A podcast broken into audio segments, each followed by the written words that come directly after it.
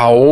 ตัดสินใจจะแยกบริษัทเช่าไอวิดีโอเนี่ยภายใต้ชื่อ Quickster นะครับเรียกว่าเป็นจุดเริ่มต้นของหายนะอะไรก็ว่าได้นะครับเรื่องนี้เกิดขึ้นกับใครได้ก็ได้ทุกคนนะครับเพราะฉะนั้นเนี่ยเราควรจะมีกาวออกแบบระบบไว้เลยนะบางจุดเรามองไม่เห็นนะคือบางทีเนี่ยอย่างที่บอกครับไม่ใช่ว่าคนทำงานมันนาน ไม่ใช่ว่าคนจะเป็น CEO จะรู้ทุกเรื่องในบริษัทไม่บางทีอะมันมีจุดที่เรียกว่าเป็นแบบ blind spot เรียกว่าเป็นจุดบอดเนี่ยเยอะแยะไปหมดเลยนะฮะ Mission to the Moon Podcast Continue with your mission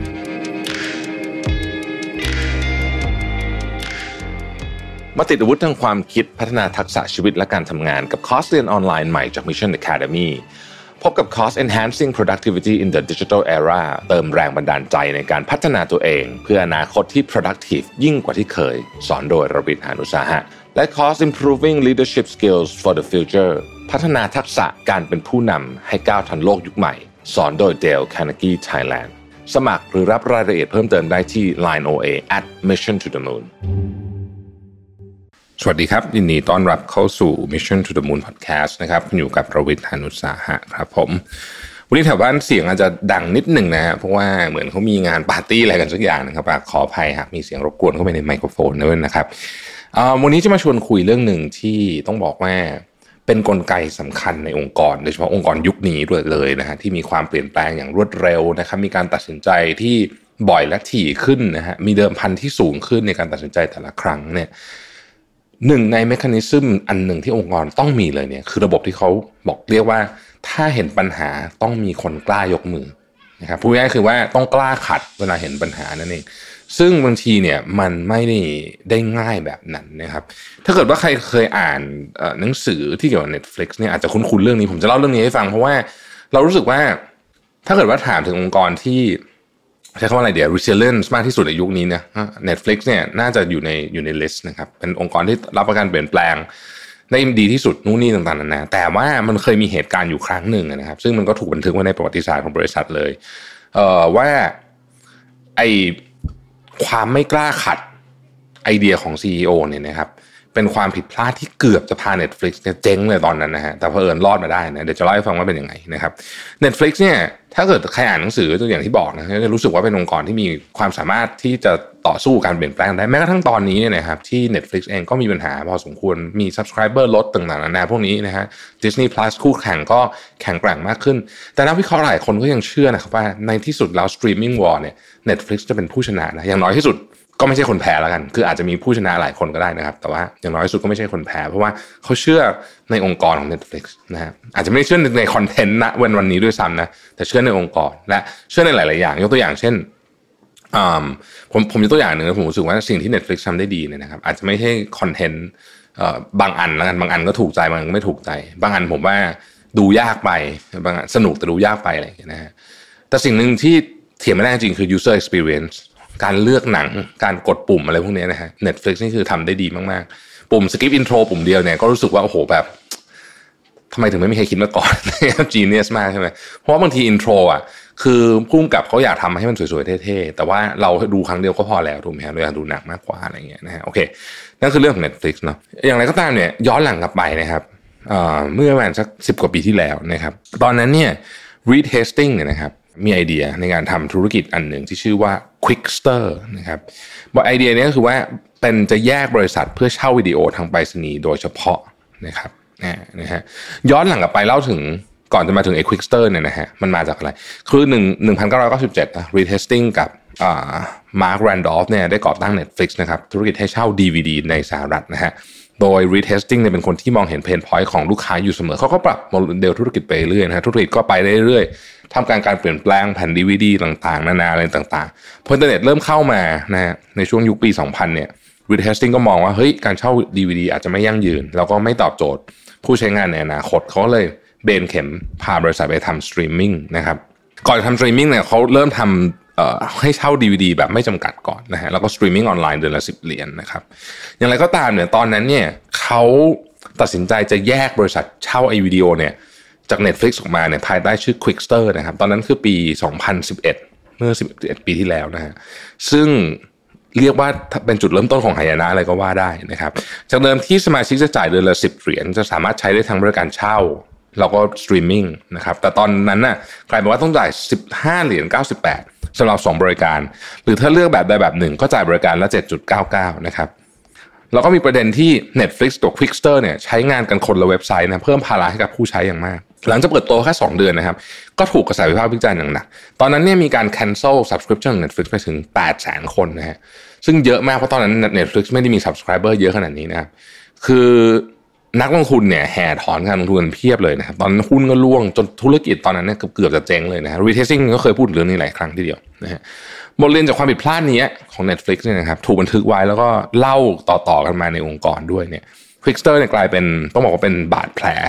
เป็นความผิดพลาดครั้งยิ่งใหญ่ของ Netflix เลยนะฮะ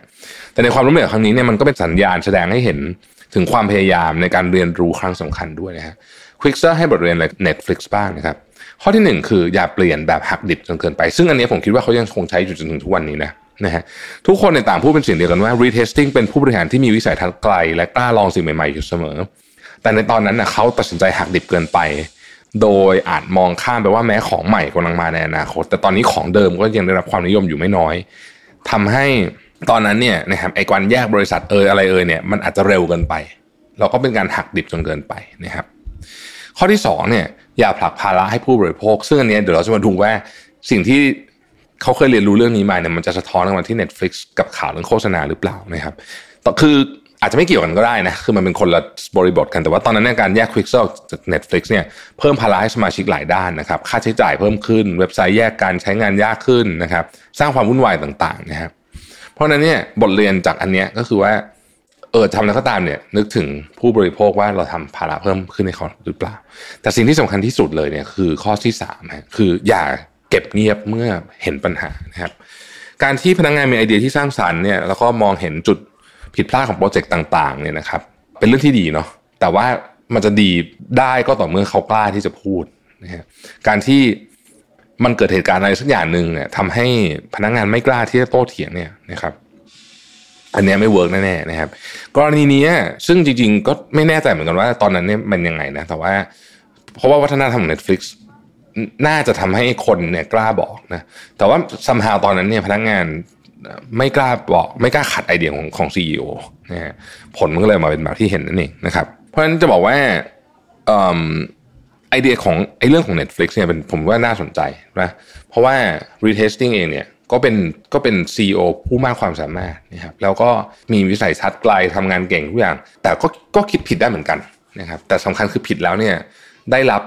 การคัดค้านจากคนรอบตัวทันหรือเปล่าถ้าไม่ทันก็อาจจะเกิดกรณีแบบนี้ขึ้นมาได้ เรื่องนี้สะท้อนให้เห็นว่า เรื่องนี้เกิดขึ้นกับใครได้ก็ได้ทุกคนนะครับ เพราะฉะนั้นเนี่ยเราควรจะมีกาวออกแบบระบบไว้เลยนะระบบที่เรียกว่าระบบเมคานิซึมนะครับ ซึ่งอย่างของผมเนี่ยผมก็ทำง่ายๆนะคือจริงๆเนี่ยเราพยายามจะพยายามนะต้องใช้คำนี้นะในการใส่คล้าย ๆ กับว่า culture ของเรื่องที่ว่าเฮ้ยคุณพูดพูดได้ทุกคนผิดได้เพราะฉะนั้นถ้าใครเห็นใครทำอะไรผิดช่วยพูดหน่อยนะครับแต่บางทีมันยากกว่านั้น ผมก็เลยจะมีผู้ช่วยหนึ่งคนที่ คอยทำหน้าที่นี้กับผมโดยตรงเลยก็คือว่าผมต้องการผมจะให้เขาพูดถึงจุดแย่ๆของเรื่องต่างๆ ที่เช่นโปรเจกต์ใหม่ อันนี้มีจุดแย่อะไรบ้าง คือให้เขาหาเรื่องที่มันเป็นจุดอ่อนของเรื่องนั้น แล้วเราฟังดูเนี่ย เราก็ประเมินว่า เอ้ยมันมันมีความเสี่ยงเยอะขนาดนั้นจริงหรือเปล่า บางจุดเรามองไม่เห็นนะคือบางทีเนี่ย อย่างที่บอกครับไม่ใช่ว่าคนทำงานมันนาน ไม่ใช่ว่าคนจะเป็นซีอจะรู้ทุกเรื่องในบริษัทไม่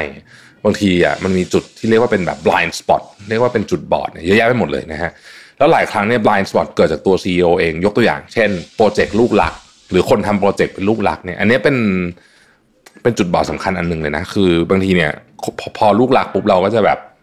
ปล่อยผ่านง่ายนะฮะหรืออะไรอย่างเงี้ยหรือว่าถ้าเป็นลูกรักเราเองหมายถึงว่าเราเป็นคนคิดโปรเจกต์นี้ขึ้นมาเองบางทีเราก็ปล่อยผ่านไปสักดื้อๆอย่างนั้นนะครับทั้งที่ความเสี่ยงมันเห็นอยู่ชัดๆอยู่แล้วนะครับแล้วหลายครั้งเนี่ยที่เป็นแบบนี้เนี่ยนะครับ ผมมักเปรียบเทียบเหตุการณ์พวกเนี้ยกับเหตุการณ์ในในห้องนักบิน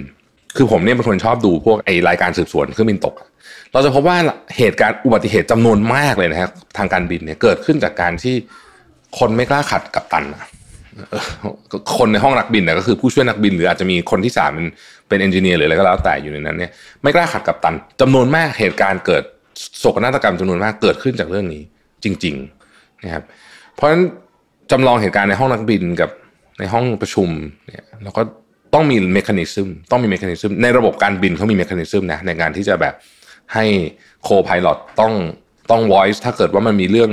ไม่ชอบมาพากลหรืออะไรแบบเนี้ย องค์กรก็ต้องมีเหมือนกันนะครับเพราะฉะนั้นเรื่องเล่าวันนี้ก็เป็นเรื่องเล่าที่ผมคิดว่าเกิดขึ้นได้ทุกเมื่อ เกิดขึ้นกับองค์กรที่ดีที่สุดของโลก เพราะฉะนั้นองค์กรที่ดีสุดโลกยังเกิดเรื่องแบบนี้ได้อาใช้คำนี้นะฮะเพราะนั้นองค์กรอื่นเกิดได้ขึ้นขึ้นง่าย ๆ เลย ต้องมีระบบที่ดีพอนะครับแล้วก็ผู้บริหารเองก็ต้องใจกว้างพอด้วยนะครับ ขอบคุณที่ติดตาม Mission to the Moon นะฮะเราพบกันใหม่พรุ่งนี้ สวัสดีครับ Mission to the Moon Podcast Continue with your mission